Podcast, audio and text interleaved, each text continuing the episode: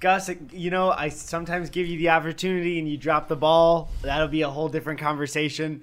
But why don't you start the podcast this week?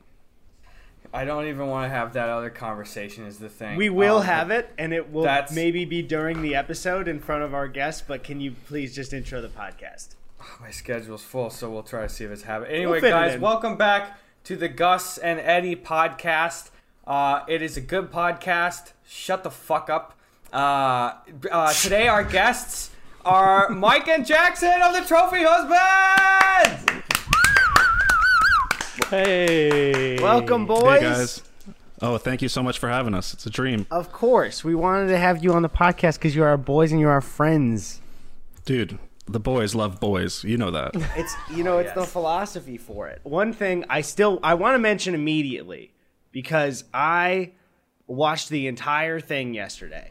Guys, why don't you explain first, especially the timing of what you've made very recently? Yes, we can do that. We can do it. We'll do it right now on three. No, we had just released our first kind of TV show docu-series, if you will. It's an 8-episode documentary that follows the disappearance of my great-great uncle, Harold Heaven. And it's a mix of comedy and true crime. And the way we kind of do that is we're basically two comedians in Toronto. And this case has been cold for 87 years. So we have to use different tactics and get a little weird with it. But yeah, we're super proud of it. And Eddie, thank you for watching it. Gus, yeah. I know you will never watch it. I refuse to watch it. Eddie's like, watch this. And I said, I couldn't be fucked to watch this damn thing. And if any of you listening would like to watch it, it's called For Heaven's Sake. I missed that part. It's available on Paramount Plus right now. 8 episodes. It came out about a month ago. It's been awesome. And like Mike said, we spent a lot of time making it, a lot of time sort of figuring out the tone of how to tell a true crime as comedians.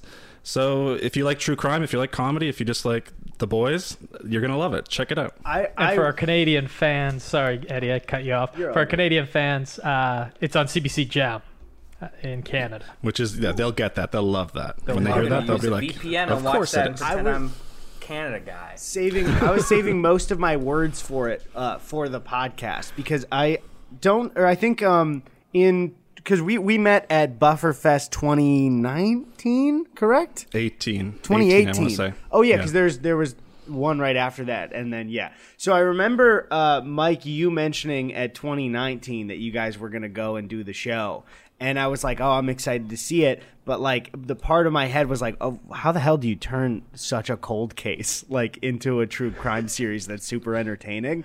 And you guys did it so well. How the fuck did you take a case that is, like, in a small town where there's not really a lot of evidence? And you made, after I got to the end of the first episode, and I was like, I'm so gripped by this.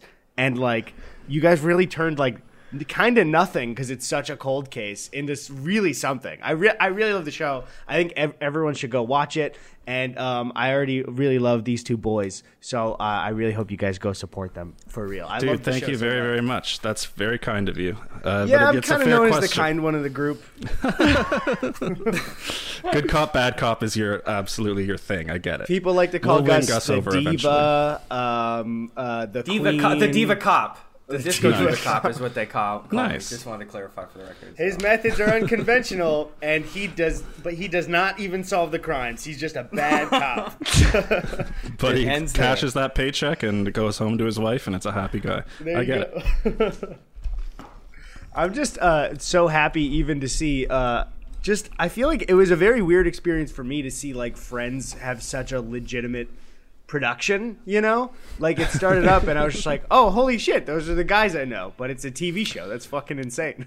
Dude, it is insane. I get that a lot too, of just people being like, they won't say anything about me or Michael. They'll just be like, this looks professional. I'm like, yeah, dude. Well, that's because it is. One of my favorite things about the beginning of the show, and I don't want to talk like too much about, anything that happens in the show because it's a mystery that I want people to watch, is right off the very beginning, Mike's family to both of you are like, I don't think you guys are capable of solving anything with this. I don't think you're going to get anything done. And I was just like really surprised and thought it was hilarious how honest they were, where they're like, yeah, I don't really know what you guys are doing here, but I don't think that there's going to be a lot of progress. Yeah, which is totally fair. I mean, it's like you said, it's an 87-year-old cold case, so they were more than kind to us, and they were honest with us the whole way, but they wanted to solve the case just as much as us. So that was like what allowed us to, you know, make the strides we made, was having access to the family and having them on board.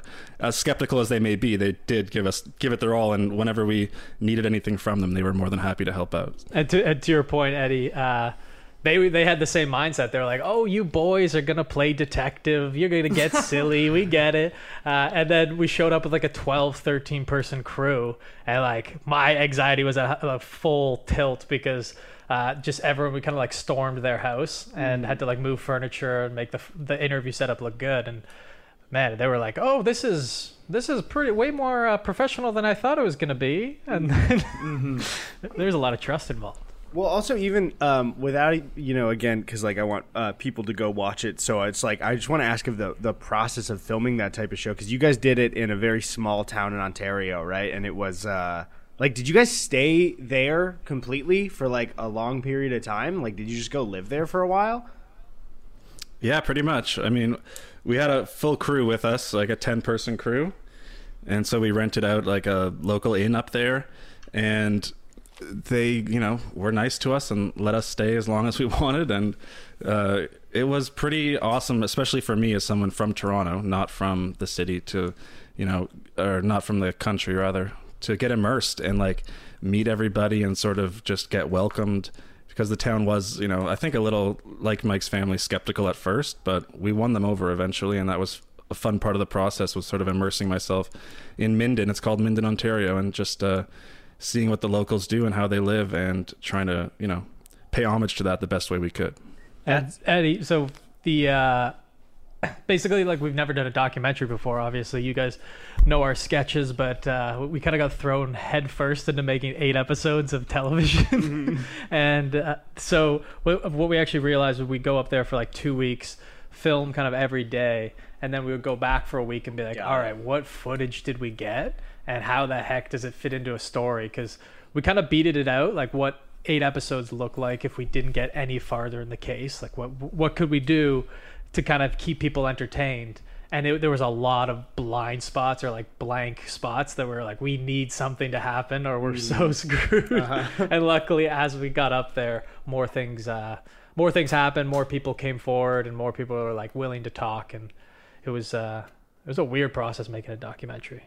It's cool, too, because, Gus, you know that kind of atmosphere a lot. It's very interesting, and I feel like I've heard from you and other people from small towns, or, like, experienced it, just how much, like, stories kind of survive of, like, old families in small towns. I, like, you know, I don't... If you asked me anything about the history of my neighbor's family when I grew up, I'd be like, what the fuck do you mean? Like, I don't know. And like Gus, I mean, you know that world a lot too. I think that's really cool that you get like a preserved kind of like family history when you're in a more rural area. It's pretty cool, and I know that my grandma too, for a few decades, has done work with the historical society in our town and stuff. So like I've always been privy to that sort of old tales and that old info and stuff like that. And I love all the like urban legend shit, and you never know like what's what or what's real and stuff. And of course everything probably has to have a modicum of truth to it to exist, so that kind of shit is so goddamn fascinating to me. Gus, for you, is there one, without being able to give the town away, is there a type of urban legend that you remember that like stuck out to you, or would that kind of give shit away? No, I mean, well, I don't mind too if people find it, but I've told you before that we have a sort of, our festival days in our town is named after this sheriff that we had in like the 1800s. That was just this big old fucking guy. Like he was like 7 feet tall, and that was when the national height average was, I think, 2'11", so it was just a big deal back then. But so there's just this tall dude. So like we've got this big tall guy, and he just, there's a giant statue of this big fucker in our town. And then like we have a couple of like days of the week every year that are just dedicated to this big guy. But there are talks of a haunted paint mine on the river right by our town, and I have actually been there as a child. Is it haunted? You can't just say I've been there and then leave for a haunted painting. What are you talking about? Well, I went over there when I was a little bit of a kid, and we were on a camping trip with my hunting group, and you can go up to these things. Like, they had a lot of paint mines by, like, rivers and smaller tributaries and stuff to really get all the ore and sediment out of the soil. I don't know how paint mines work. What, I look like a friggin' art nerd over here? Am I right, fellas? Dork. So we were up there, and we would just crawl all over them and stuff. But it was really creepy, so I didn't experience anything, like, firsthand of, like, I saw a specter? I saw a ghost? Yeah, both. Didn't see a scepter or a specter or a ghost there, but it's goddamn creepy. It's just this old dilapidated shack and a big water mill, and it's just like, it's right in the woods, so you could be walking through the middle of nowhere and just stumble upon this old creepy shack kind of thing. Very Blair Witchy.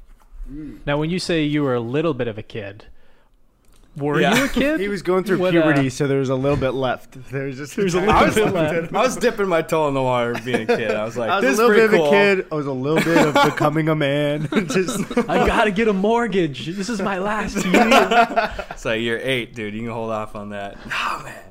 In mines, has there ever been a mine that's not creepy? No. You say the word mine, it's like, okay, well, death has been here. You know, it's disgusting.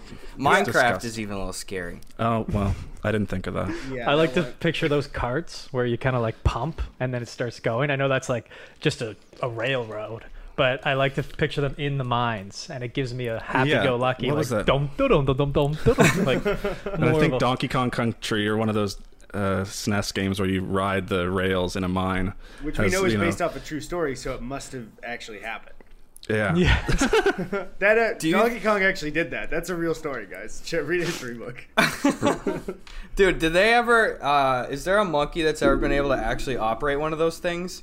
So, who did you just ask that question to? The fucking natural world here, guys. I'm a student of this earth. Why don't you give me the answers here?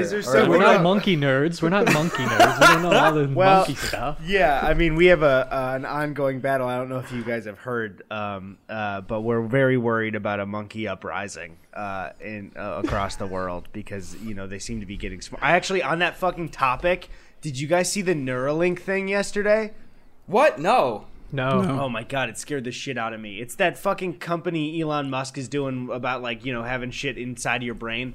And it was like a test they did where they had a monkey with the Neuralink in, and they monitored. It was like a game to move the cursor to where, like, it was a grid of blocks, and a block would light up, and it would have to use a little joystick to move the cursor that way. And they monitored the brain activity of the monkey because it would get a little banana milkshake reward whenever it met the block. And they pathed out what it looked like in its brain when it was moving in those directions. So then they programmed, apparently, the Neuralink thing to move without the joystick in its brain. And then it played Pong. And we can't give monkeys that type of power, dude. It played Pong with its brain? I'm going to confirm this and make sure I didn't just see like a parody video, and then we will cut this from the podcast because I'd be too embarrassed. Well, the banana milkshake thing made me think it was a parody. That's too on the nose for me. Yeah. No, it's right. Yeah. Like I searched it, and there's a CNET article right away from 18 hours ago. Elon Musk Neuralink reveals monkey playing Pong with brain implant. Okay. Oh, my God. So, you could have saved us some time and just read that article. Yeah. I love how close it is to Donkey Kong because it's monkey Pong. So, yeah, it learned how to play Pong with its brain. And here's the thing. I want cool, immersive game experiences in the future. There's no way I'm putting a fucking Elon Musk machine in my brain. Are you kidding me? Dude, you're going to be... You have any idea, Eddie, if you don't get that thing in there, just how many monkeys are going to beat you at Pong after this is all done? That's the problem. That's how they're going to get me. They're going to be like, you don't want a fucking monkey doing things you can't do you? And I'm like, well, no, I guess let's go do the surgery then. It's like a pool table and someone just slams a banana milkshake down. It's like... Next game's on me, and we're playing. You're getting hustled by that surgery. You know who's doing that surgery? It's a monkey. No, it's a monkey. Yeah. No. Our the mortal enemy of the podcast is this guy Mayor Monkey. He at Disneyland. You guys know, and the podcast audience does too. Tony, our Lord and Savior, Tall Tale Tony. It was we were at Disney World once, and with a couple of friends, we were joking that the monkeys that we were stopping in Monkey Town, and kept joking that the monkeys were going to get more advanced and take over Disney World. But now we've seen real Mayor Monkey Twitter accounts tweeting at us, and I'm starting to worry actually for real about the monkey uprising. So Neuralink didn't really help me out, you know. So no, Gus, I don't know if they were in mines. Or whatever the fuck you asked. Right, that's right. Fine. By the way, I looked on my phone a couple minutes ago here, and I couldn't find any documented video evidence of a monkey actually operating that minecart thing. You got to imagine they'd be able to do that pretty easy, right? Yeah. Yeah. That's monkey see, monkey do, man. You know, you just start pumping and just... you're in there, dude. The thing is, I feel like that would work with like a chimpanzee if you just started pumping and then it would get up and start pumping too. I feel like that's not probably if it didn't. I think it would strangle you before. It's not even alone at this point. It's like I'm not worried about this cart. Like just that's the uprising. He would strangle you and then put you on the mine cart and then wheel you into the mine and dump you and then wheel off. No one would ever find you. It's perfect. I'd smoke a cigarette and bag. And shrug. It just does like the Michael Jordan shrug, like as you're bleeding out, you just look and he is at a Pong station with a banana milkshake straw, just sucking it through, just playing. He's already distracted, doesn't even care about you anymore. You've moved on, dude. That's smart. That's a tool to use against them in the uprising. Get them so hooked on Pong that like as soon as they think about it, it distracts them from whatever they're doing. That's true. What's going to time up hilarious also. If the Neuralink caused the monkey uprising, you could look in the history books, and we had the Planet of the Apes remake maybe 5 years before it happened, and people will go, they were warned, and they laughed with their banana milkshakes and Pong. And I'm going to be sitting here going, I was right the whole time. I saw through that fucking monkey facade. Sorry, I cut you off. That was it. No, you're good. Oh, so just a fun little fact about that movie, the remake, is that's how Jackson and I and our other Trophy Husband counterpart, John, became friends. We all got high and we watched Dawn of the Planet. No, it was the second one. Dawn was the first remake, yeah. No, it was the tank scene. Oh, Rise. Rise is the first, then Dawn. It was Dawn. War. Dawn, I'm actually a huge nerd of the new remake series. The first movie's so good. But it the first movie is kind of bad until the second half. And then the second and third movies, oh my God, I fucking love them so much. I'm so happy to hear that. Caesar's like the best character. Oh my God. When I think I was in like 8th grade at the time when Rise came out. And if people are listening and they don't want Rise spoiled, skip forward 10 seconds. When Caesar goes, no! Oh my God! Yeah, dude, the shock. So good. The shock when it happens. Okay, if you're listening in now, you've avoided the monkey spoiler. He grabs Draco Malfoy's hand, he grabs it, and he's like, "No!" It's so good. I forgot about that. Those movies are so good. Everyone should go and rewatch them after watching For Heaven's Sake. You like that one, guys? Hell yeah, dude! I love that. It's pretty good. Dude. Pretty good on my part. I like plugging things. I'm scared of monkeys. You know what I'm curious about is, I have no way to actually measure this, and I can't put it into scientific terms. But I would be curious to see how good are monkeys' brains right now? Where if you started to give them this accelerated technology, how much evolving would they have to do to have that full self-awareness of hey, we gotta fuck shit up right now because humans are the main threat to us. We gotta fucking overtake them. How close are they? 2-3 days. 2-3 days. I would say on the side of caution. They are always 2 or 3 days away. So prep yourself now. There's one scientist that just keeps warning everybody. Just 2 days. I swear they're coming. We gotta hold them at Pong. The day we put a Frogger cartridge in front of them, dude, we are fucked. They will understand everything. Old fashioned lab printer with the the punched holes on the side. It takes 40 minutes to print out. It just says 2 or 3 days at best. He's like, oh my God, I show the president. Holy shit. I'm just scared about it. Also, Gus, did you put a question tweet out? Oh, no. I almost said Twestionqueet. Twestionqueet. Pour those out. Yeah, Gus, you want to get on that, and we could get it in a little bit. A little question, yeah. Mike Jackson, I was going to ask you, though, too. How long have you guys been doing sketch comedy shit together? Since about 2013, 2014. When did Dawn of the Planets come out? Because that will actually answer your question. Was that actually, like, that's when you guys, like, came together? It was the first time we hung out. We met in Second City class, and then the first time we hung out was, we filmed our first sketch the next day. Yeah. 2014, yep. 2014. There you go. But, yeah, it's so interesting. Like, I'm fascinated by your guys' journey on the YouTubes, because it feels like we've been on it for a while, but we've never done it the right way. We've always been like, we'll put out a video once in every 6 months. Or, I mean, Eddy, you're guilty of that, but your videos are incredible. Well, so are yours, guys. Mine just are algorithmically a little more favored, I think, from the YouTube shit. Like, it's just, commentary is a little bit easier to get, I think, some traction on. But, like, no, I mean, that's, I think, for sketch stuff, when I started out, I was just doing sketch stuff and doing the same thing on that grind of, like, moving forward, like, a bit. But especially, I think, now with the format you guys went in, that's like this, even just the documentary one, or seeing more like high budget sketches. That's what I love. Because the first one we saw, for people, I mean, people wouldn't know what our all of us personally meeting would be. I almost said for the people that don't know, but why would they know? Every single person. But yeah, we were at Buffer Fest, and the sketch you guys showed, I remember being so hilarious that we were like, we got to find these guys at the party later. And then I feel like I'll say it. We all hit it off. We hit it off right away. We hit it off hard. That's what happened. Guys, you were like the festival vets. We were just cutting our teeth, and we were like, let's lock in with these guys. The thing is, though, Jackson, that was our second year, and the year before, we were so, like, terrified of everyone because we had never been to a YouTube thing ever. And so if that's how we appeared the next year, it was a lie. It was a total lie. Because the first year we went, Gus and I were way smaller, and we'd never been to a YouTube thing ever. And so we were just like, we don't want to bother anyone. And so we just kind of like stood in the corner, like the whole weekend pretty much. And everyone was really nice. We just like didn't know, what to do.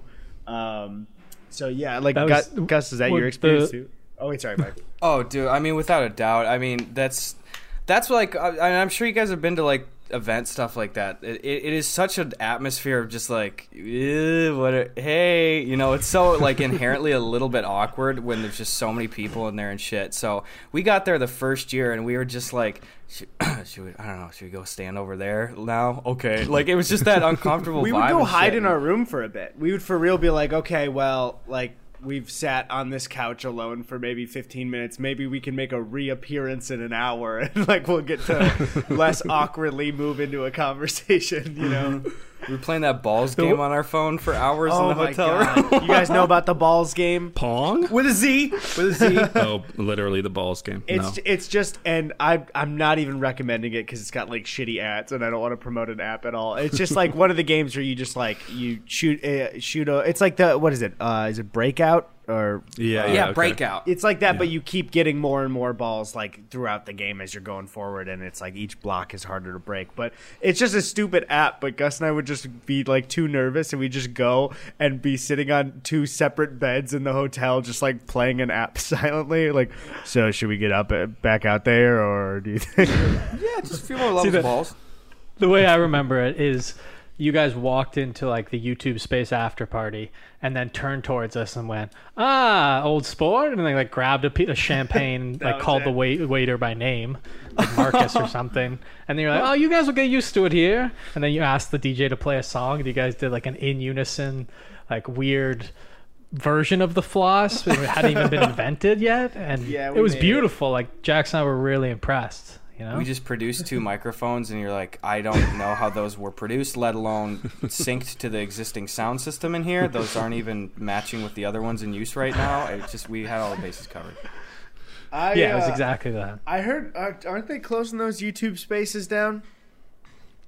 Oh, yeah, I think I had heard that they're closing the Toronto one down. Is that accurate, or did I just say that and I won't back it up? And I think they already closed that one down a bit ago. I think they're maybe closing, like, London, and so I don't know what it is. I mean, I'll say I'm sorry, YouTube. There's no more pointless of a fucking building than those YouTube spaces, dude. Those YouTube spaces are made to look like high schools just for, like, high school shitty Instagram sketch comedy and shit like that. And you're like, okay, right. Well. Yeah. The LA one's pretty helpful, though. They got, like, I think some, like, big kind of sound-staged things. And so that's good. But, like, if it's just a couple of rooms, it's like, what are we supposed to do here? I don't understand. Exactly. We got to go to a party there, and then we got to go to a screening of Eighth Grade, the Bo Burnham movie. Yeah. Oh, and cool. Mike met Bo Burnham, so we do have good memories there. So let's hear about that more. Let's hear. Oh, let me dive in. Thanks, Jackson, for really bringing that up. No, it was basically like... you had to have over 1,000 subscribers, and for like your audience, Jackson and I are just barely over 1,000. Like we really haven't done the YouTube game properly. But anyways, it was so we used our friends, like, saying we're a part of his sketch troupe, and he had just over 1,000. So we got into this screening of Eighth Grade, and we're all like, oh, free beer, like free food. This is great. This is the YouTube life. And then Bo Burnham shows up, and he's tall. He's like 6'4", and I don't normally get starstruck, but that guy, like, has shaped at least my form of comedy, and I think he's just like this genius. You know, someone who says I never get starstruck is always starstruck. I get no, for real though. I've said before, like, I don't even know how to react if I got to meet Bo Burnham. I'd be so lame and nervous because he's Bo Burnham, you know? Well, like, that just lines up perfectly with Mike's story. Yeah. So everyone basically goes and takes their seat, and then I was like, oh, I might as well get some. They had some really good hors d'oeuvres, like this coconut shrimp or something. So I was like, I was out there, and Bo Burnham was looking at the food, and it was just me and him, and I was just like, hey, Bo, coconut shrimp. It's really good. Can you get it? And he's like, yeah. I was like, it's good. You want to go for one of those? He goes, okay, I'll go for one of those. And then we started talking, and one of my other friends came up, and he's a goofball. He basically started talking to Bo about YouTube and how it's a pyramid scheme, and Bo's like, I don't care. Like, wait, what's the logic behind the pyramid scheme? Yeah, Susan's at the top, like, man. It trickles down, bro. Exactly. So his whole thing was like, he's like, man, like, YouTube, you obviously got out of it, man. And he's like this weird, like, washed up guy where he's just like, ah, man, like, the big get bigger and you're just screwing over the little guys, you know? And Bo's like, yeah, totally, man. Like, cool. Yeah. We should probably go watch my movie. Yeah. Yeah, well, it sounds like you had the meet cute at least, though, with the old coconut shrimp thing. Oh, totally. He remembers me. I'm sure he does. Coconut shrimp guy. And I'll be like, hey, man. You know what? It was good. It was good. It really, and I would have never gone for it if it wasn't for you, so it stuck out of my memory. Anyway, do you want to make out? That's exactly what I imagined. Then Mike wakes up. I was going to ask you guys here. So you mentioned Second City before. I've always been fascinated. Like, I think Eddy and I come from the lightest possible versions of, like, Midwestern school-based improv stuff. Is that a fair assessment, Eddy? Like, yeah, no, I had no problems. You don't even, if you were worried, I was like, hey, no, that's correct. Like, I mean, we have a huge love for it and watching it. We did it a bit when we were coming up a bit, but you guys actually went through, like, the Second City system. Like, what is that even like? Let alone up in Canada. It's a pyramid scheme, man. No, dude, I fucking knew it, dude. I'm just kidding. It's great. It's like, I don't know. I'll let Jackson speak for it too, but it's just you find the people you have chemistry with, and like you kind of drift towards people that have a similar sense of humor, and that's why Jackson and John and I found each other. There's some oddballs, like there's some divorcees in the first level that are just trying to get out of the house, and they're just like this. The higher you get, the slowly you kind of weed out the people that like didn't actually want to be serious about it, right? Sure. So it's, yeah, I've had nothing but good experiences there, and Jackson's a really good improviser, like way better than me. I love it. It's a way I've met some of my best friends, and like Mike said, like-minded people, and we're lucky enough to have really great teachers and a tight-knit community where you'll take classes with people, and then you'll see them out at shows, and you'll see them improve, and you'll get to go on stage with your teachers, and sort of anybody who's willing to give it a shot can get on stage in Toronto, which is very cool, and it's something I miss dearly now. Haven't done it in over a year, and it really, you don't realize how much it means to you until it's gone. So once the time is, you know, once we can go back to taking classes and stuff, if you've ever thought about it, just go for it, because it is worth it. You never know when you might have another pandemic and you can't do it. Damn. But you guys have like a such a great chemistry. It's so clear you guys are both on the same wavelength. It's as you're so talking. Fake, Mike. It's so fake and altered and made up. You know that Gus and I fucking despise each other, dude. Usually it's just unadulterated punching whenever we're in the same room together. We're punching up until they say mic check, okay, camera rolling, and then we stop for like 4 to 5 seconds. And I don't know who says it, because we don't have any prediction value at all. The neighbors figured out that that's the only way they can get us to stop punching and yelling for a few minutes. Mic check! Okay. Yeah, we quiet down right away. Well, am I remembering incorrectly, or did you guys say that also through your like comedy circle stuff that you've you guys know Curtis, right? Yeah, Curtis was at that Bo Burnham thing. Yeah, Curtis Connor for Curtis people, Connor. I remember you guys mentioning that and being like, "Oh, holy shit!" Like small world, because I didn't know, because we knew you guys and we knew Curtis, but I didn't know you guys knew each other. Yeah, that is pretty goddamn cool. It is. Yeah, there's a small knit community, like I said, of people who are really taking it seriously. So you'll see him around. Aren't you guys just fucking tired of that Curtis Connor guy? Am I right? He's so soothing. How can you get tired of him? I'm kidding. Guy. I love Curtis. Yeah. What is I'm really curious too, because like I'm super into like any Groundlings stuff out here, especially like Sabrina, my girlfriend, got me like the season pass holder membership thing or whatever it's officially called before the pandemic, and I'd go to shows and stuff all the time, and I have a few friends that went through like the Groundlings system and stuff, but I'm just curious to like hear from like a tiered perspective, like how does a Second City structure work? Like, are there groups of people where they have like a main stage show, or is there like a regular just kind of longer form improv show that people get swapped through? Like, how do you get to the point where it's like you're in front of people regularly and you're actually doing those shows in Second City? Sure. Well, the main cast is usually 6 people. That's main stage. That's like the height of it. That's, you're doing nightly shows twice on the weekend, and that's like your full-time gig. That's what everyone wants. Mm-hmm. Below that is the travel co, which is like they go out to schools, to events all around Canada, sort of promote Second City, promote improv, and that's a full-time gig usually too. It doesn't pay as well or anything, but you know, you're doing improv all the time. Mm-hmm. And then below that is what's called House Co, which is on the secondary stage at Second City, the smaller stage. You'll perform once or twice a week for usually a pretty small crowd, unpaid, but it's like, that's like the minor leagues where like they're sort of stacking up who they think will be next for the main stage, and you work your way through all of that and hopefully eventually end up as one of the very few lucky people who's, you know, working on main stage. And how Mike and I, the way you go through that is you take the level A to E improv classes, and then if you like it, you audition for what's called the conservatory, which is like the, you know, the people who are the best through the classes, I guess, usually get through that. And then that takes a year, and you do a big show at the end that you've written. And then from there, you know, you start auditioning for the big boys. I've always wondered that, even with those improv paths or with SNL, like, or like any of the audition stuff for that, how fucking nerve-wracking is it to do an improv audition? Like, is that just like the worst? Because you're like, I mean, it could go either way, even if you feel really confident, because you know, like any night can be whatever. Precisely, yeah. I mean, with an audition, a scripted audition, right? You're rehearsing. You're still nervous, but you if you know your words like the back of your hand, then at least you have some confidence. But usually, you're going into an improv audition with someone you don't know that well, and you're just hoping that you connect. You're just hoping that, you know, you're on that day or whatever. So it can be nerve-wracking, but the best way to do it is just, you know, let go. Try and just you're like, whatever happens. Have faith in your abilities, but it can be nerve-wracking, absolutely.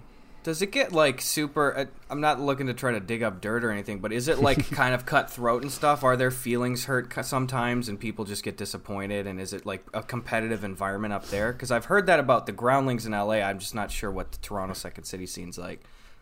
Sorry, what are you gonna say? I don't think it's not to your face anyway, but there are only like 6 or 7 jobs that really pay, so it's competitive. I don't know if it's cutthroat, but it's totally competitive. And some people who are like, you know, didn't work their way through the system, but are just hilarious, can jump people who may have felt like they were in line for something.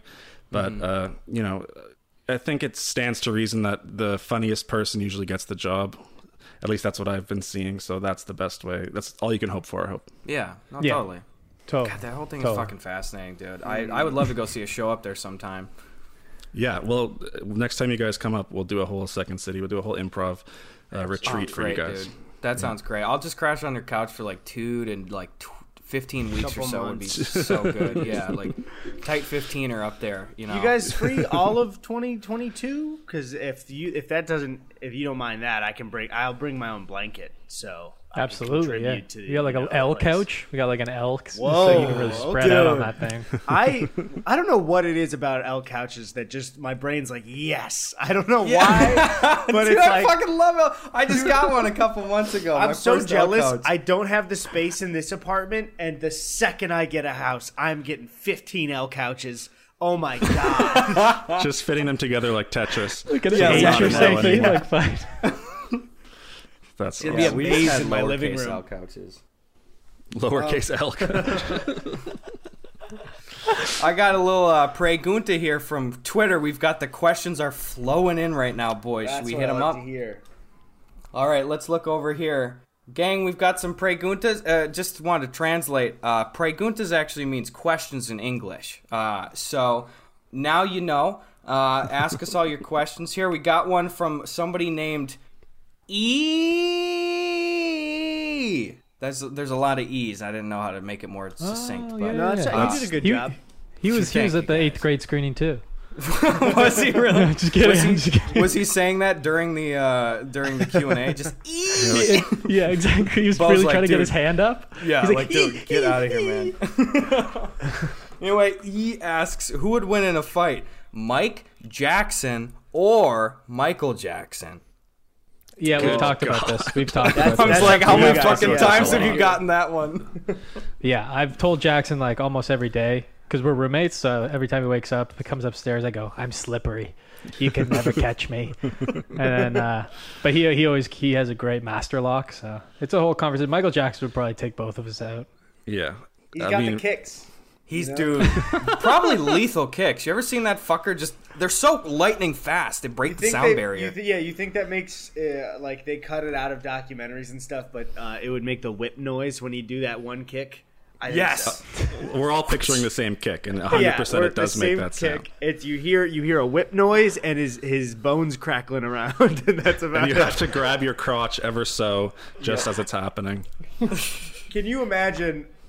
Seeing Michael Jackson do those two kicks, taking you both out, just one, just like a quick to the jaw to both, and you just dropping you both. I always like in movies when someone like wipes their blood off their like lip, and they go, "Guess we're fighting" or something. That's what I would hope I would do.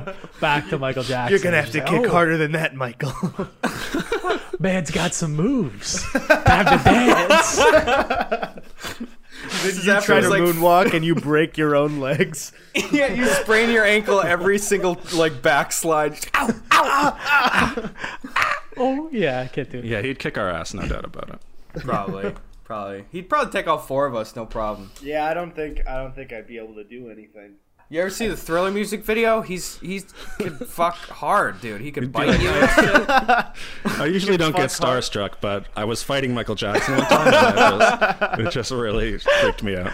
Started telling him about how other MTV is a pyramid scheme. All right, anyway, Mikey Jackson's going to take the gold on that one. We got another question here from @Aiden71601. Everyone's got fucking numbers in their usernames now. I don't know what happened. Get creative, people.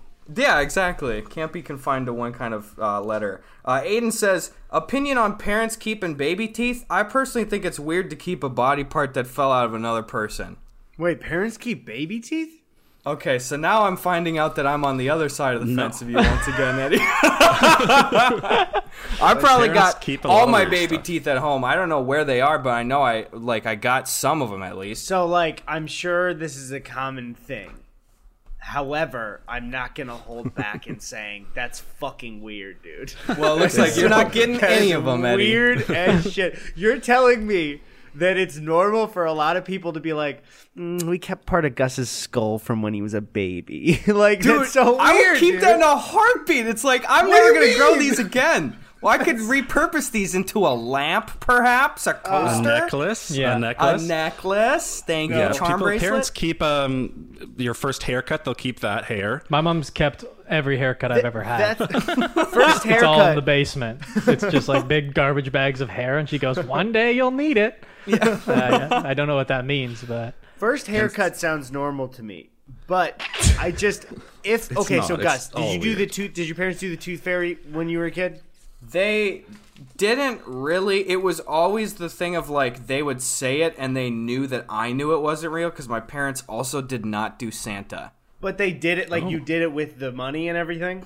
Yeah, like I was just like, okay, I'm putting it under the pillow, and we were all very self-aware, like, okay, you know, I hope the tooth fairy comes tonight, and then they give me the money under the pillow. Don't worry, what you're saying is making it worse for you. So what I'm saying is essentially then, especially because they didn't pretend, your parents were essentially just purchasing baby teeth from you just so they could keep it as a decoration. They were paying you just to each tooth. Just okay, this one will go great with the collection of baby teeth, and I'll add that there. Dude. I'm sure there's something a lot of families do. I hate this. I hate it already. You know what I just remembered, and you completely dug up a thought that I hadn't had in 20 years. Is I forgot that when I was really little, one of my grandmas made me a tooth fairy pillow. Like it was this little red, like I think it was Mickey Mouse print on it, and it was this tiny throw pillow, and there was a tiny little pocket in the back of it, and the idea was that you put your tooth in this micro pocket, and then like when you sleep and wake up the next morning, the tooth would be gone, but then there'd be $1 in there. But every time I did that, the tooth was still in there, and the money was in there, so I just had all these teeth. Wait, for how? So they didn't take the tooth? No, they didn't take the tooth. It was just sort of a like it was a loner tooth. It was not a transaction. They had away with it and then left it. You keep disgusting. You hold on to this, sir. Gus, how long and how many teeth in the pillow? I mean, I'm not trying to distance myself from it, but I can't imagine it lasted past like age 7 or so, or 8 maybe. Like I was really, really fucking young. I'm saying, how long did the period of time where teeth were remaining in the pillow last? Oh, I'd take it out the next day. I was like wondering if you leave it in. Teeth in there, and I was like, we have a whole different conversation now. Sleeping on like a bacteria sponge for 10 years. Oh my god. Oh Jesus, this is so unsettling. I have my wisdom teeth too. Do you guys have those? I still got my. I got my wisdom teeth in. I got super lucky, and I was told that none of them were a problem. Same. I have mine in my skull. That's what I'm talking about, Jackson. Yeah. I don't have mine. I got rid of those at Viking funeral. Dude, put them on a boat and sent them off. Just torched them in the driveway. Just like had a lit arrow. Yeah. The most terrifying thing when I was younger, I remember so I up until I was in like 3rd grade, my great grandmother was alive. She's in her 90s, and she was from Sicily, but only like as a little kid, and then her family moved to the US, but she lived like through the Depression era. And I remember like I was 7 and I had a loose tooth, and we were heading for my grandma's, where my great grandma also lived, and my dad very seriously was like, do not show that you have a loose tooth. I was like, what? And he's like, your great grandma's from a different time. She will pull that out of your mouth if she sees that you have a loose tooth. She will just, and I was just like, okay. And it was just, I get it. Like Depression era, like, oh, you got it. I'll take it out, you know? And I was just like, I got to hide this the whole time. I'm so terrified. Weird. She's a very sweet woman, though, actually a very great woman, and an incredible cook. So I'm not shit talking my great grandma. She's great, but she pulled teeth. That's one thing she did. Go there with loose teeth. This was a total sidebar, but Eddie, your story made me think of this. I was on a park date recently, and like you know, COVID park day, you got to walk in the park, you walk together, and so basically, she was telling me that she was like super into like for CSI when she was a kid. So she got one of those little CSI kits, and she like fingerprinted all of her parents for fun and stuff. But then she proved that Santa wasn't real because she got the fingerprint on the glass that like the milk and cookies and matched it to her parents' fingerprints, and they had to come clean to her. And I was like, that is fascinating. You are a smart kid. I had something kind of similar where one year for our birthday, do you guys remember the Spy Gear toys? Yes. They were the coolest fucking toys on the planet. And then they would also do the, you know, like McDonald's run where you get the like dollar version. But I had a couple of Spy Gear toys because I was obsessed with them. And one year I got like the dream gift. And I don't even know. It must have been like probably like $30. But it was an RC car with a camera on it. And then you could wear little glasses that showed feedback from the camera. It was the craziest thing I'd ever gotten in my life. And I... First off, just for the future, I broke it almost immediately, and it was just done for. But it was Tony and I, our birthday is November 28th, so it's really close to Christmas. And one year we were like, we are going to leave out the toy in our living room facing the tree, and that way we'll know if Santa's real or not. And then we got toward that bit of the night, and both of us were just like, I think we were a little too old where we kind of knew, and we were like, let's just not. Like find it out, you know, like it was like probably a year away from us finding out. And I think we kind of already knew the answer and we're like, let's not ruin Christmas. Let's just go to bed. So we ended up doing that instead. You guys are good kids. You're good kids. It's just, I feel like I would have ruined it for myself. So I guess. What kind of know-it-all brat are you dating, Mike? Who's like, I need to know exactly who's doing this. Yeah. Why didn't she follow through? Why didn't she decide the same decision as me, Mike? Yeah, it's true. First of all, fingerprints don't prove anything. Of course, we could have touched the same glass as Santa. That's not going to be admissible in court. He wears the white gloves. He wears gloves. Why would he? Yeah. Okay. No, I agree with you guys. There's a couple holes in the case. I think we need to. I think we need to get her on the podcast right now. Let's do Heaven's Sake 2. That girl. That girl's childhood. I wanted to ask you guys, though, because we are thinking about documentaries and stuff and a new sort of worlds to explore. And obviously, social media / YouTube is something we're all interested in. I was wondering if you guys thought, a documentary about social media or influencers, people like yourselves, what's an angle that hasn't been done already? Because when I think of it, I think of like, people who are like, all these likes are mostly fake. I can make anybody famous in a day. And then like they kind of can, but can't really. Or like the opposite where it's like, look how hard some of these people work for, like next to no likes.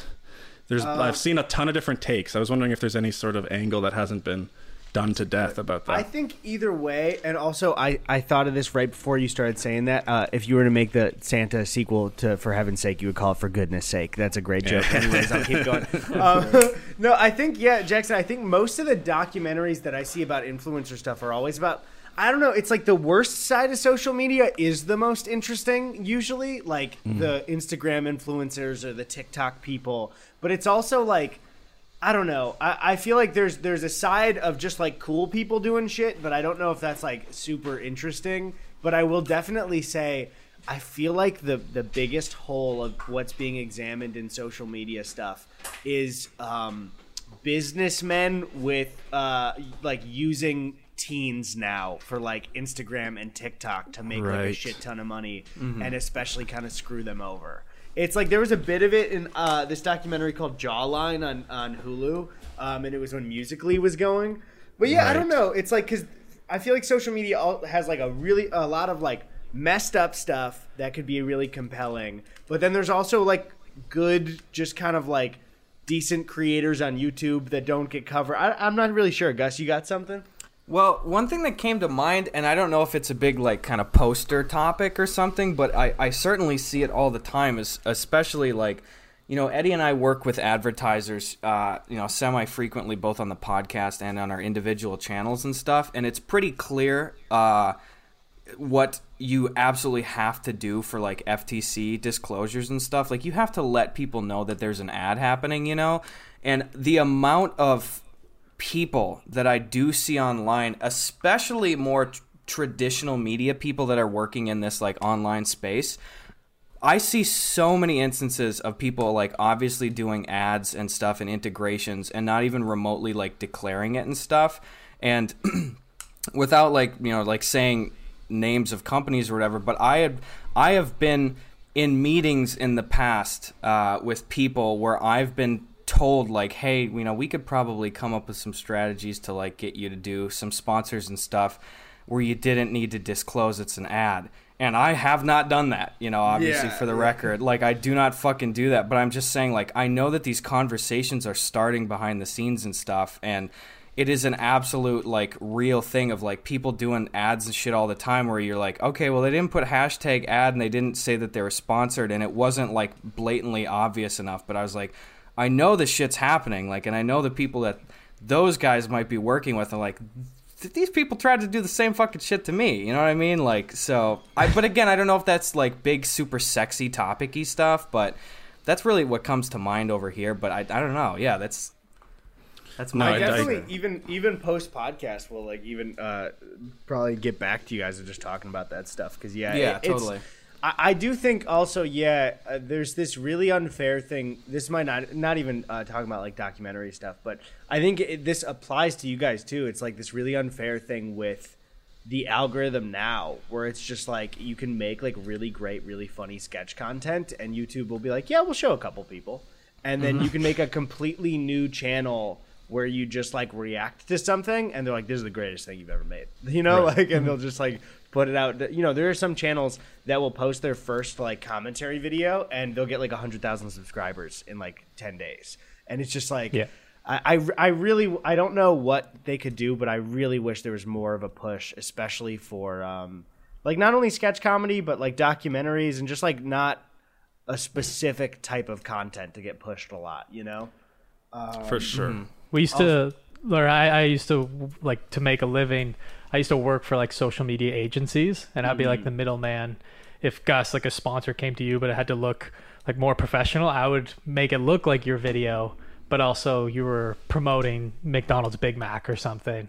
And so I lived in this world where it was like, I was in those meetings with like kind of like you're talking about where like people are like, we should hide the ads here. Or we should make it feel like this. Yeah. And it is kind of gross. It's like, I don't know. I'm in a constant fight with them always, even I'm not naming any brand names or anything because, you know, like there's some that I'm actually really, I have a cool relationship with and I'm allowed to do like kind of what I want. But there have been multiple times over the last like 3 or 4 years where I've been doing sponsorships where I'll get a note that is like, hey, so it was pretty clear he was reading off a script. Can he like make it seem like it's more of his personal thoughts and like he feels it? And I will straight up go like, no, absolutely not. No. Why the fuck would I do that? You know? And it's like that part really always makes me feel gross. Yeah. Where it's like, they're essentially going, could you hide the fact that we're paying you and lie to the people that watch you? It's like, no, of course not. We have Eddy, no one's going to buy this if you just read the thing we gave you. So if you could just, you know, pretend that it actually matters to you, that would be great. And the funny thing too, that's what the money's for. Thank you. Is like hearing back from brands is when they allow you to read the script and also joke about what you want. You sell more of their stuff. It works out for everybody. You get it to really be honest. Does. It and really it's because usually I feel like all of us, when we do YouTube stuff, our audiences are a bit older. And it's like for them, maybe for kids being energetic about it might work more. But like if I'm an adult and I'm watching a YouTuber I like and their ad respects the fact that I know they're getting paid, I'm more likely to care about that company because I'm like, oh, they allowed them to like joke about how they're doing this just for money or something like that. And it makes me like the company even more, I feel like. Yeah, totally. That honesty translates. They have a sense of humor. More people would realize exactly. That. Yeah. But, I could ask you guys. My Big Mac ad. Wait. What's up? Sorry, go ahead. Where were you going? I just said I need Mike to touch up my Big Mac ad, though. Yeah. Dude, I could make it polished. Because then I'm the middleman that they get mad at. They're like, this doesn't look like we thought it was going to look. And then it was a whole career. Still going, still good. But I was gonna ask you guys, have you guys ever been through like the pitching process? You might not be able to talk about it, but like have you guys ever pitched a TV show or have you ever like not like a traditional kind of going in like there's like conversations at certain places but never like a traditional like prepared pitch where we've got like a presentation or anything like that? I'm actually doing that right now. Oh yeah? Yeah, I made a pitch deck. I'm working with our manager on it, and I am trying to get a series pitched this year. I mean, I've said before, like, I want to make a sketch show, you know, so I want the sketch show to go. But I'm working on that right now, and it's interesting. It's a different dynamic because it's like I'm so accustomed to being able to kind of just not have to really run things past people, you know, on the channel. It's really just like, hey, you know, do you want? I'm gonna just go shoot the sketch with a friend or my brother or something. Like, let's go do it. But it's difficult to try to be like, how do I put shit on paper and in a presentation to convince people to be like, this, can you just give me a little money and just, I promise it'll be all right. Like, I think just, you got to kind of meet me halfway here, you know, because this is not the most traditional looking thing. So I am very much learning a lot of shit right now in that sense, but.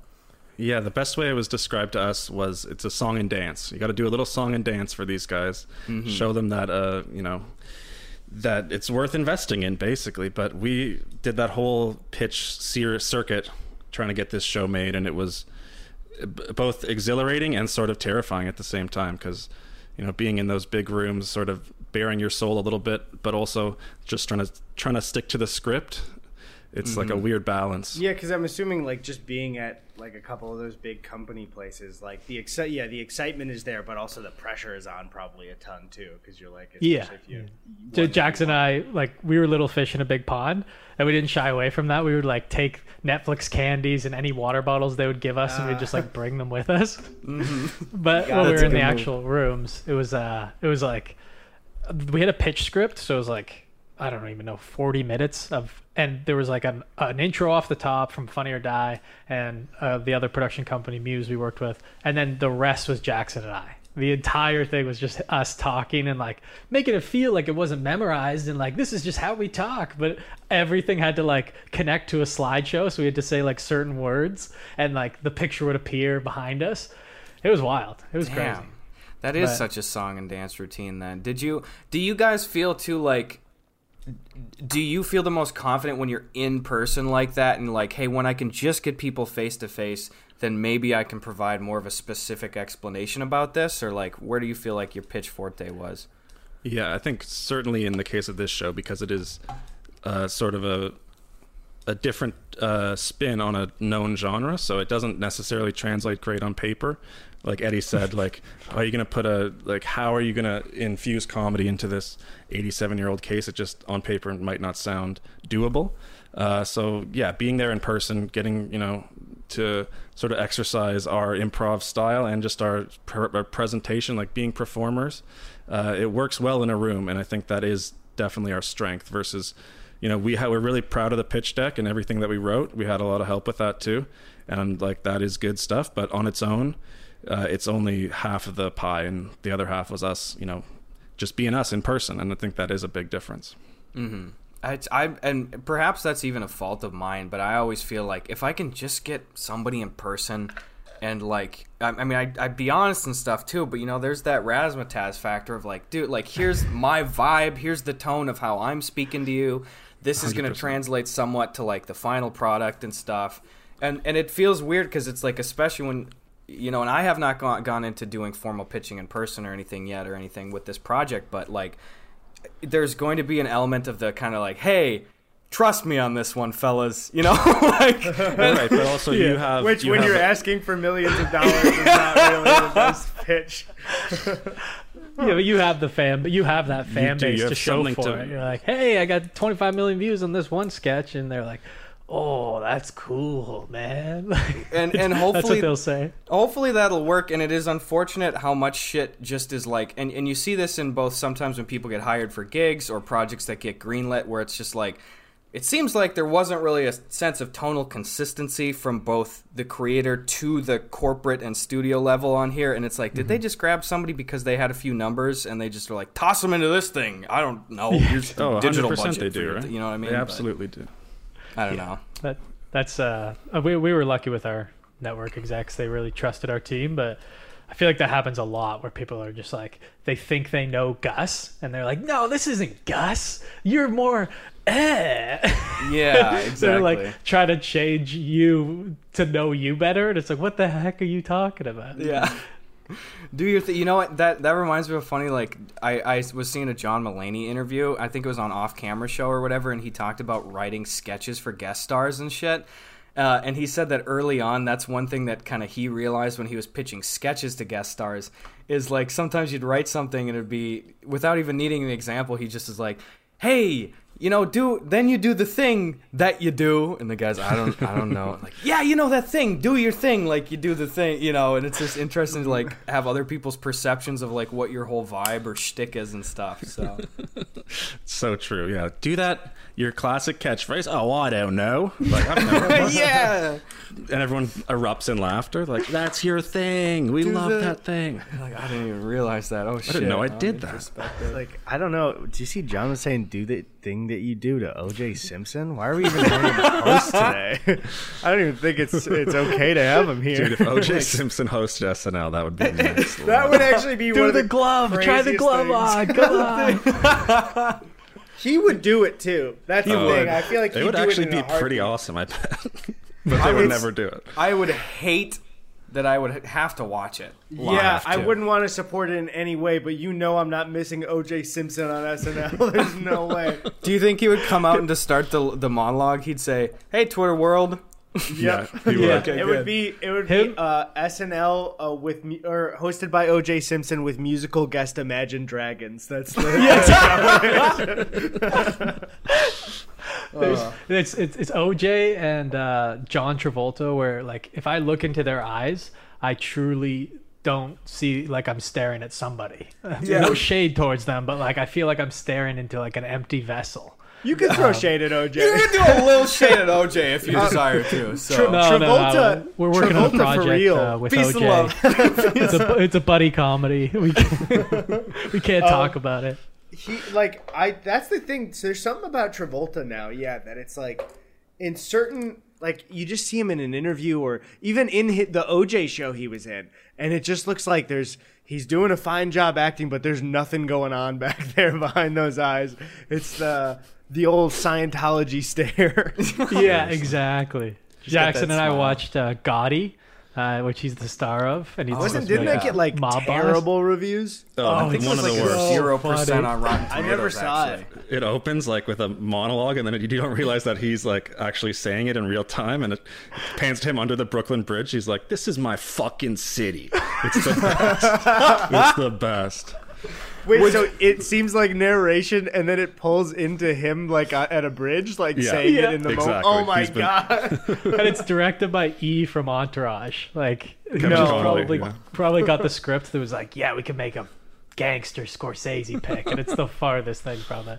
Oh, no shade at E from Entourage or John Gotti. Thank God you got these prefaces, dude. Otherwise, it might be interpreted as shade. They were all listening, and they were all going, "Hey, no shade.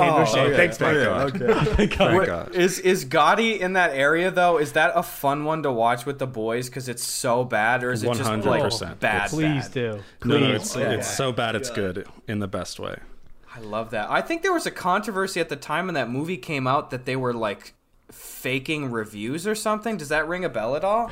No, but I would believe it 100%. Honestly, I'm confident that if I even Google Gotti fake reviews that I'm going to get a result for it, because it was like it legitimately. Yeah, Mashable. Gotti appears to be posting fake positive reviews on Rotten Tomatoes. Here's one from Cineblend and IndieWire and What's Trending and Vox. Interesting, because it had a certified... whatever the opposite of fresh is on Rotten Tomatoes, it was a 0% critic rating on Rotten Tomatoes. You gotta love those movies where every critic is like, "I'm sorry, no." Like, we can't even find a little. Yeah, I remember what's it called? The show, The Equalizer, with Queen Latifah was like highly, highly advertised, and then it came out right after the Super Bowl. And all you could see were Twitter bots being like, can't spell action without Queen Latifah, and just like the most BS bot-like tweets about just clearly trying to boost the ratings. Of the Denzel movie? Yeah. Oh, I still haven't seen those. I heard decent things about Equalizer. I've never heard the films. Like, I think so too. But it was just the most clean I've ever seen. True, you can't spell action without Queen Latifah. That full word. You really can't. The word action. At Queen Latifah. Still learning English. Yep. You got it, Gus. Thanks. Go for it again. Try again. Queen Latifah. That hurts to say. It slows my brain down. You got one more question for us, Gus? Got a little question over here. Alrighty. So, at Lanky1414 says, if you were in a Groundhog Day scenario, how many days or years do you think it would take you to figure out how to steal the Mona Lisa from the... Great question. Oh, wow. That's a good question. Day one. Jackson and I were literally just talking about art heists the other day. Good. I think, 2 years. 2 years. 2 years? 2 years? Yeah. Dude, I could do it in a year tight, Jackson. Easy. I'm telling you this. Man. I'm doing it in 2 months, and I'll tell you why. I'm not going to be scared. I'll take the pain of getting shot and everything and dying in that way. And I'm just going to go like way too hard in trying to steal it. So I find every single way that I could be stopped. Right. So every day is a big learning experience. See, I would take the opposite approach, Eddie. I would basically go, I would befriend every security guard and become like best friends with them for years. This could take me 5 to 10 years. I'll be best man at their wedding. It's the first day every day, Mike. Oh, yeah. None of it carries over. But no, it carries over because there's a warmth inside that like they So you're showing up after a repeat day of like 3 years. You walk up and they just go, I feel like I've known you my whole life. I feel like I've known you for yeah, exactly. Why don't you take a hack at the painting real quick? No, you do the thing where you go up to them and you're like, how's Lisa? Oh, is Jody is she have her piano recital this year?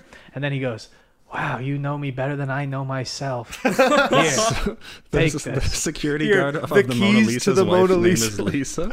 That's cool. That's ironic. I'm going to learn here, because I'm assuming we're all meeting back up after our separate ones and trying to see who did it. I'm going to trick you guys, and I'm going to just learn to paint it myself, and then I'll just show you a fake one. Oh, that's actually a really good idea. Just get a fake commission. I feel like it actually would be easier to try and get... Because, like, obviously the Mona Lisa has, like, a shit ton of skill. But to, like, replicate it where you guys wouldn't notice, I feel like would take me less time than trying to steal the painting myself. Mm-hmm. Right. If the end goal is to just prove to us that you've stolen it, that's the much easier route. But if we're all playing by the rules here, we have to get the real one. 2 years. Give me 2 years. The real one. I think. Oh, here's the thing. Are we also existing in? That's what that would be cool as fuck if it was Groundhog Day, but all of us are experiencing Groundhog Day and separately trying to steal it. So right. Like I'd be there in like in a disguise, and then I just see Gus get like strangled, and I'm like, well, Gus fucked up today. I guess it's my shot now. Oh man, that would be a move cool in that scenario. Is like you dress up, you become a cop, and I let you guys steal it, and right as you're about to exit, I'm like, I caught you, and then I take it for myself because you think I'm a cop. But you become a cop in one day, Jackson. I like the one guy in the group that got the Groundhog Day, but also the 50 First Dates syndrome. So he doesn't remember anything from the day before. Oh, my God. Everyone else is just moving forward, and he's just like, hey, guys, how are you? And we see them try the first thing every day, and we don't tell them at all. We don't make the 50 First Dates like VHS tape. We just let them keep fucking up the whole time. No, we make the tape every day, but it's the evening of like a really important Survivor episode, so we keep accidentally taping over like our recording every day. Here's my plan for chaos. Gus is the 50 First Dates one, right? He doesn't remember. Mm-hmm. Yeah. I make the 50 First Dates video and tell Gus that he's missed out on this and that you three are all in love and that so it's catching him up like 50 First Dates. So then Gus is now distracting you guys by trying to what he thinks rejoin this very meaningful relationship with the two of you. Meanwhile, I'm getting away with the Mona Lisa, Very smart. The Mona Lisa. Da Vinci? I'm going to fleece that Da Vinci. Da Vinci's my favorite, bro. I fucking love Da Vinci. Oh man, Da Vinci's great. When do you guys want to start this whole Mona Lisa Steel Fest thing? Mona or Lisa. Monor. That's a good question. Lanky. What are you fucking thinking, huh? What? What are you thinking, huh? Guess if you're doing something physically, like we can't. What are you doing, a physical bit, or are you just saying what are you thinking? I said, what are you thinking? That's what I was just saying. And he flexed at the camera. I feel like he's not giving us any context of what the what are you thinking is. No. Well, I just wonder what you guys were fucking thinking. I mean, that's pretty much what the podcast is. Jesus Christ! I'm glad you asked. I have half a mind to goddamn just resign from the podcast and leave my home right now, Eddie. So I am going to say right now that Gus is trying to abruptly end the podcast. No, I'm leading into it. We're done. Dude, you got to stop paying Tony off. We're hemorrhaging podcast money by getting him the money. Yeah, I pay Tony, and then I pay him off to end the podcast. Do it on that line I said. 57 minutes in. Right there, Tony. And I see the Mona Lisa there. I really like that.